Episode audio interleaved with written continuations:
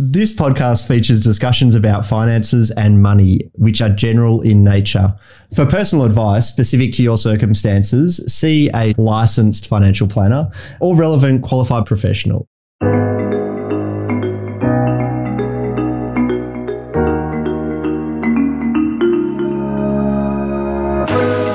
Hi, folks. Welcome along to another episode of Looking Under the Hood, where we are unpacking the money stuff. Today, I'm joined by Amanda Pond, who is a registered life planner and financial planner at Smart Financial, based in Nowra, Wollongong? Both offices. Both offices. I love it. So you've got some nice coastal views. Anyway, I've invited Amanda along today because we've both done some pretty awesome training with the Kinder Institute of Life Planning around financial life planning. And often people have heard about life planners before or life coaches, I guess financial life planning is just a really powerful and amazing way to connect with yourself, but also with people around the money stuff. So, welcome along, Amanda. Thanks for joining me today. Thanks for the invite. I definitely um, love our conversations that we have around the life planning side of things. So, I think it should be an interesting um, conversation. Definitely. And look, Amanda, I've been asking everybody who's joining me, and, and look, it is one of the questions that George goes through with the Kinder training. But what's one of your early happy or early joyful memories around money? I think probably for me, um, can you remember when you used to go to the shops and you could get like so many lollies and you get like two cents a lolly? Yeah, that's probably the earliest memory on money. I love it. And what, what was your favourite? Because I used to love the carob buds and the fruit balls or something, like the little carob buds and the fruit balls that you used to be able to get for one and two cent piece. They were like apricot or something. Yeah, they were. Now I'm having food cravings. See, this, this is the power of money, isn't it? Like, memories and and remembering that stuff. It's actually pretty cool. I'm the kid that wanted like I'll have five cents worth of that one, and I'll have five cents worth of that one, and I'd sort of take twenty minutes just to get my dollars worth of lollies got to get variety. I love it. Diversification in oh, motion oh, as a as a young a young person. I love it. Thanks for sharing that. And through your lived experience so far, through the, the work you do as a as a financial planner, what's one of the best money lessons that you've received in life so far? Have you got one that sort of comes up for you or sticks out? Definitely. I think for me, I think where people go wrong with money is, you know, when you first like get a job and you just spend money because you can. You don't have anything that you're saving for. Um, you just want to go out and have fun with friends. And then suddenly you want to buy a house. And all of a sudden you've got all this money to save to buy a house and you put it all aside. And then finally you buy a house. And you're like, wow, how did I waste all that money before? But then once you've bought a house, so many people have met that goal of we wanted a house. And then they just let it grow. They don't actually set new goals or focus on anything in particular. So then they just waste money because they don't have any particular reason or something that they're focused on to actually save for. So when you don't know what's important to you, you just waste money.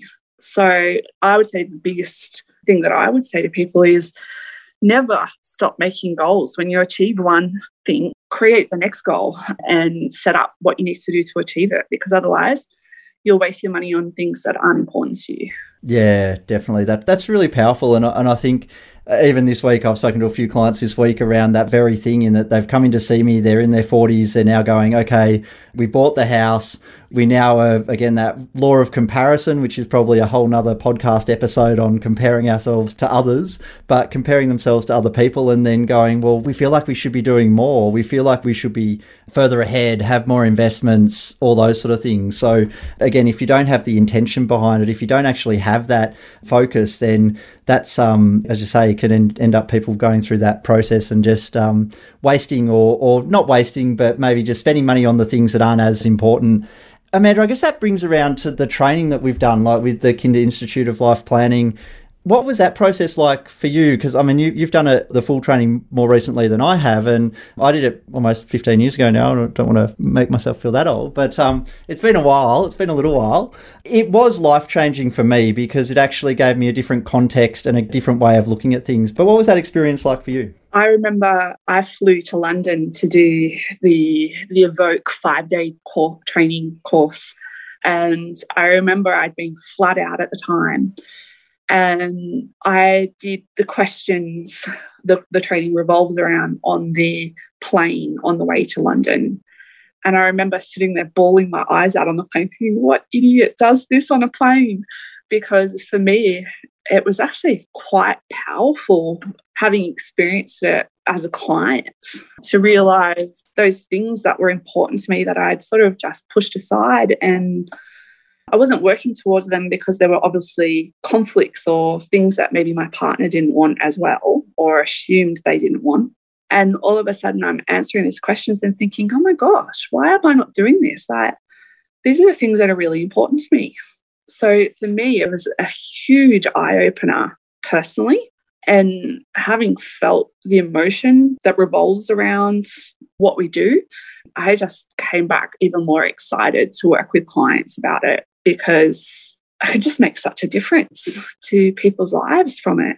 And particularly couples that don't talk about what they want. Yeah, exactly. And and I think just creating that space and that time to do it. And I'll talk through what the three questions are or what the, the questions are that Amanda's talking about in a moment. But I, again, a similar approach and process because the training was that experiential training that sort of puts you in the, the shoes of a client and, and actually you are the client. So you're going through the process. And I think that, and you probably attest to this as well, Amanda, it, from a financial planning perspective, you actually then become very aware and mindful of what is this process like for this human being that's now sitting across the table from me or the human beings that are now sitting in my office and i think it just allows you to show much more respect around the vulnerability the other emotions that might be bubbling up for people bearing their all in front of a financial planner and in a financial planner's office so, Amanda, talking about the three questions that the Kinder Institute sort of uses around their training, should we unpack those? What are those three questions?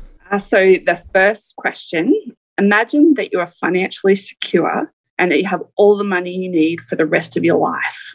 How would you live your life? How would you change anything? What would you do?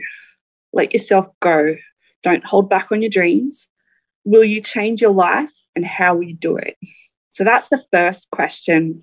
I find that question pretty powerful in often I find sometimes clients answer that question with things that they think are just financially not achievable it's an interesting one because sometimes those things are achievable. And and it's it's really powerful because if we if we reflect on what it is and the intent behind those questions, like again, don't hold back on your dreams. Again, depending on where you are in life, if you're younger, you might be like full of, oh yeah, I can dream, I can do anything. If you're, I know, a bit way through life and you've had some trials and tribulations that have come up and realities of life that have come up, it might be harder for you to actually go there and say, well, what are my dreams?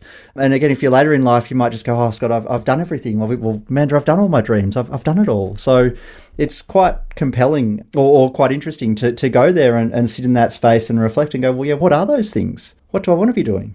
I, I uh, once and, had a client actually say to me um, that she would love to do an art internship in France once she retired, but that was just not financially achievable. And we ended up building that into her plan. And she was quite surprised that it was something that she could do. So that's what I really love about this question. It just it really opens up what's possible. Yeah, that possibility is is really great. And and again, when you're looking at, I know Amanda, I know you said the G word before the goals word. I feel that might be a little bit loaded at times, but again, I, I, I am open to people talking about goals. But I guess the values in your heart of hearts, like that value stuff, like that's where it actually really connects the human element to the money side of things. And I think that's what's so powerful about that as well. And, and as you just said, like if you're sitting down with someone and, and you go, oh, but it's not possible, like that, it's in all those things that come in and go, oh, well, it's not possible. And that's so rich that you've been able to say, well, actually, we work with clients and we can make that possible. Like it's actually quite amazing. So that's pretty powerful. So the and, second question, this time you visit your doctor who tells you that you have only five to 10 years left to live. The good news is that you won't ever feel sick. The bad news is that you will have no notice of the moment of your death. What will you do in the years you have remaining? Will you change your life? and how will you do it? Yeah, wow. And that mortality stuff is so huge. I guess it is that one guarantee we've all got. We've all got a, an expiry date on this planet and on this on this universe. So being able to, I know, really take yourself there and go, well, yeah, okay, if I do have a, have a limited time, and Amanda, you've probably seen this as well with clients that have had a range of health issues that might creep up and, and creep in as well. Being able to sit there and go through that question and actually say, well, reality is I've, I've had that sort of a health scare or I've, I've had a, an event that helps me reset on that front. So that's quite powerful. I think for me, for question two, this is the question that people sort of reflect on what they're doing in their life that's taking up all their time, that they really want to be doing something else. Often I find the answers to this tend to be along the lines of balance in their life. I'm not sure if you find that as well, but I find mm. everyone's just trying to do everything. And then when they sit and look at this, it's like, well, I'd like to sort of cut back my hours a little bit, or I'd like to achieve this in the business or this in my career. But it all revolves around balance a lot of the time, too. Yeah, definitely. And and again, question one, people might say, yeah, I want to have connected holidays with family, or I want to be able to take them to Disney World, or travel to France, or whatever it might be. But that question too, I think you're right. Like it then becomes more about the relationships, and so it's more than around, okay, I want to spend more quality time with my kids, or be able to be there for pick up in the afternoon, or do different study or different things that might be there as well in that time potentially. The balance stuff. And there's often a health focus even though there's that mortality, I find nearly everyone says something about their health and eating healthier or exercising or just because of the fact that there is that mortality and that thought that, hey, I might be able to prolong this a little bit if I actually look after myself. Yeah, that, and that, that's really interesting because even, even, like with clients on a daily basis, you probably do as, as, well. But people often come up and say, "Oh yeah, the the health stuff. I want to I want to get my financial life in order, but I'm also trying to I get my health health a bit more refined as well because it is. It's one of those things I know personally. It's it's the first thing that goes if I get busy in work and and doing other things my health and going to the gym or going for a run or doing the exercise that I know is good for me is often the first thing that disappears. And so, yeah, it's so hard to get that balance right. I think just making sure that you do it because you're probably the same. Like in your mind, I am such a different person if I don't exercise. Like I get really down, I get like my brain's all over the place. Whereas if I exercise regularly, all the good endorphins come in, and so you're you're actually um, filling yourself back up and, and allowing yourself to turn up and show up for everybody. So that's pretty cool. Definitely. As you're aware, I've only recently sold my business. The craziness of the financial planning industry of recent years and part of my life plan was actually to get balance back in my life I was just so stuck having so much to do that I wasn't balancing life. And it's it's great to just be able to go out and get back into the gym and, and start actually prioritizing my health as well. So that's my own lack in transition. Yeah, and, and, that's it. Like it's about making those changes and, and adapting that. And I think, as, as you just said there, like it's like with financial planning that that partnership in actually having someone to keep you motivated and, and going through that process. And I think that's the the other key thing around the advice relationship and process is if you're working with someone that you've got that connection with, you can actually then be motivated and, and have someone to go through that with as well. So, 100% accountability is key. Mm, definitely. What about question three? Now, that's always a bit of a doozy, isn't it? Question three. It is. It's the most heartfelt question and the most emotional question, but the most rewarding question. So, this time, your doctor shocks you with the news that you have only one day left to live. Notice what feelings arise as you confront your very real mortality. Reflecting on your life and all your accomplishments, as well as on all the things that will remain undone, ask yourself what did I miss? What did I not get to be? What did I not get to do? Mm, big ones, big ones. I think, again, that more direct mortality thing, that 24 hour question. Again, I've had a few clients arrive at that question and go, oh, no, I can't answer it yet. And I think that's okay. It, you don't necessarily have to have an answer straight away to some of these questions. And I know even for myself, I sort of look at the, these questions every year or every couple of years just to reset and reframe and, and work out where I'm heading in life. But my answers have evolved. I've sat with them further. I've done deeper thinking with it, and your answers change over time. What do you normally see, Amanda, with, with clients in that question? I think travel is always a really big one in this question. But then I often find there's real unique things that pop up in this question. I've had people that would have, oh, I can't even think what they're called. They're a tree burial area where they plant pods. Like it's a cemetery, but they plant a pod that with your ashes and it grows into a tree. And like to the point that they would love to have set something like that up. Or I think I've even had someone, oh, I didn't have a dog. And the partner say, well, I didn't even know you wanted a dog. Travel's the biggest, but the other important part is family connection and being able to spend time with their family or their grandchildren and experience those sorts of things. They wish they'd done that more. Yeah, I, I see that so often with clients as well on, on that question. And as you just touched on as well, working with couples, I think it's it's also okay for people to have different answers. Like definitely, I think it's it's I demand people to have different answers in in that space. I sort of say, look, don't talk about these questions together. Do it separately. Come back together and we'll talk about it because it's always about honouring the the individual within the partnership as well. I find so yeah, and, and looking at some of those things that what are you going to miss the most? What do you wish you'd been? What do you wish you'd seen? They're quite big things. So travel things like that, but also those family connections and relationship. And it's quite powerful. Yeah, definitely. And Amanda, I guess with, with the process, and again, the, you've talked about the Evoke training, and I'll put some links in the show notes as well, just with some further readings and resources. But as a financial planner, as, as someone who works with this space and with those questions, what do you do with those answers? How do you start to pull those together for people? I think the important thing to realize is it's not my job to actually provide the solutions. It's my job to actually work with people to find solutions. And most of the time, those solutions are actually it's the client and they're coming up with solutions as to how to to meet it. I remember a client, I remember me saying to them, look, you really enjoy this coffee. And that was her social life. So she'd meet with friends a couple of times a week to have coffee. I think she was early 60s, still had a bit of debt to pay. And I um, had pointed out to her previously that once she gets to retirement age, that could be the difference of being able to even afford a coffee. And she'd sat back and, and really looked at it and how am I going to be able to keep this coffee?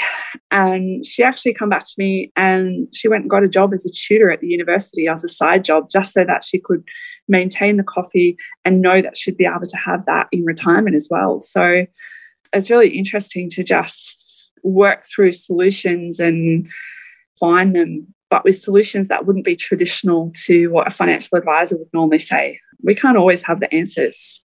So it's just about working with them to find these solutions. Yeah, definitely, and I think that's what I think the richness, and even I often say to clients, it's sort of I feel like it's my creative space to be with clients, but it's actually just about holding a space and you probably find it as well. You ask a few pointed questions and then just sit back. And the, hmm. the thing I love about the work that, that we get to do is that you you hold this very privileged position, but you then get to see these other human beings that you're in front of just bubble through the answers and responses and, and work through it. As you say, they find their own solutions because we, we don't necessarily have the answers about someone else's life, but we can create a nice space and, and container for them to sit and explore and, and actually hold that because money is one of those very taboo subjects. We don't often speak about it, and we don't often, especially with our, our partners, we don't often have a, a nice space that we can sit there and, and do that. So I think that's such a rich way to proceed and go through it. Mm, definitely. I um, had a client only recently say to me that she had never felt so in control and understanding of her finances. And I don't think that the reason for that is probably it's probably 80% her, 20% me. And the reason for it is because she knows what's important to her. She knows what it is that she's getting out of bed for and where she wants to head. So she's now prioritizing things. I can't tell her what to spend her money on or tell her to stick to something. And I think it's just knowing that she wants to be somewhere, that she now just has such great visibility and control over her finances. Mm, yeah, that context, uh, and again, I'm, I'm putting words around something that's probably more emotive and, and, a feeling thing, but the, the context of people's life is so powerful at the end of the day. So uh, I think that's um, the richness of the work that we get to do, and as I say, that privileged position that we get to just sit with other human beings and and talk about this stuff. And and sure, there is a more traditional financial planning element to it in that we've got to know tax law and and those things, and so obviously that comes into play, but it's about getting the, the framework right to begin with. I've often had clients who've rolled into my office, and you've probably seen it yourself as well, Amanda, go, right, we need to negative gear a property. We need to put more into our superannuation. And I'm like, oh, okay, yep, awesome. You're seeing a financial planner, so you want to talk finance? And I'm like, okay, well, let's actually just sit back and we'll park that over here for a moment. But let's actually start to talk about you and what's important to you. Because again, without that context, sure, you could go and negative gear into a property or you could go and put more money into superannuation. But if you're not doing the things in life that are important to you and the things that, as you said before, that you get out of bed every morning and go, actually, I'm living a great life. Like, I actually love what I'm doing you are grinding through that workday a, a, very long time. So I think that's the again the power of setting those frameworks and getting that set as well. Hundred percent. And we also don't want to obviously go and invest a hundred thousand and the client not tell us that they really wanted a boat and twelve months later they tell us they want a boat and the market's down either. So it's about making sure that we're not putting them in a risky position. Mm, exactly right. Exactly right.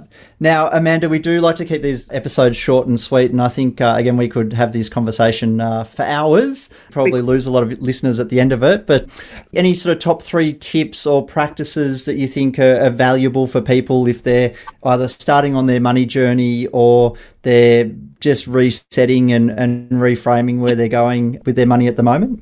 Communicate with your partner biggest thing. I don't work with couples unless they both turn up because it's not going to happen if you're not agreeing and setting in place what you're going to do together. Um, doesn't mean you have to do the same things, but you still have to work. Your money's got to cover both of you. So, doing that's priority one. Secondly, I personally like to have a, a bit of a bucket approach for managing your money so that you're saving for the things that are important to you so making sure that you're you're doing that on a week to week basis. And that would be my second tip. Third tip is probably stay true to yourself. Don't worry about what everybody else has got. Worry about what's important to you.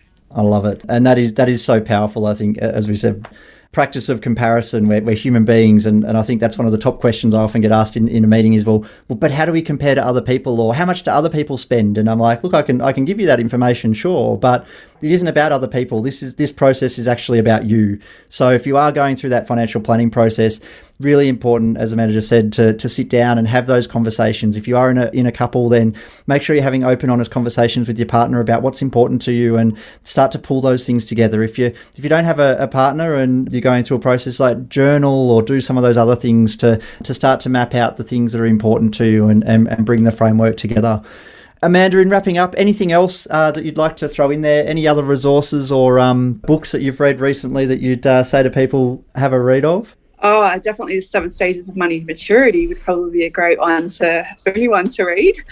It's very good on how your relationship is with money and what the things are that hold you back. So, would always recommend that one. Yeah, look, it is. It's a pretty powerful uh, book, and George Kinder, who, who wrote that, I'll, I'll, put a link on the show notes as well, so people can check that out. But it's it's a really fascinating read around the childhood experience. Again, we're born into this financial system. We start to learn habits, attitudes, behaviors as we evolve through it, and so it's really about trying to give you some exercises and some processes to reflect on that, and and to get an understanding of yourself. I think journey of self discovery, uh, once you start it, is an ongoing thing, and so it's never sort of really an end game. It's one of those things that you uh, you keep on going through. So I think that's a great book for people to check out.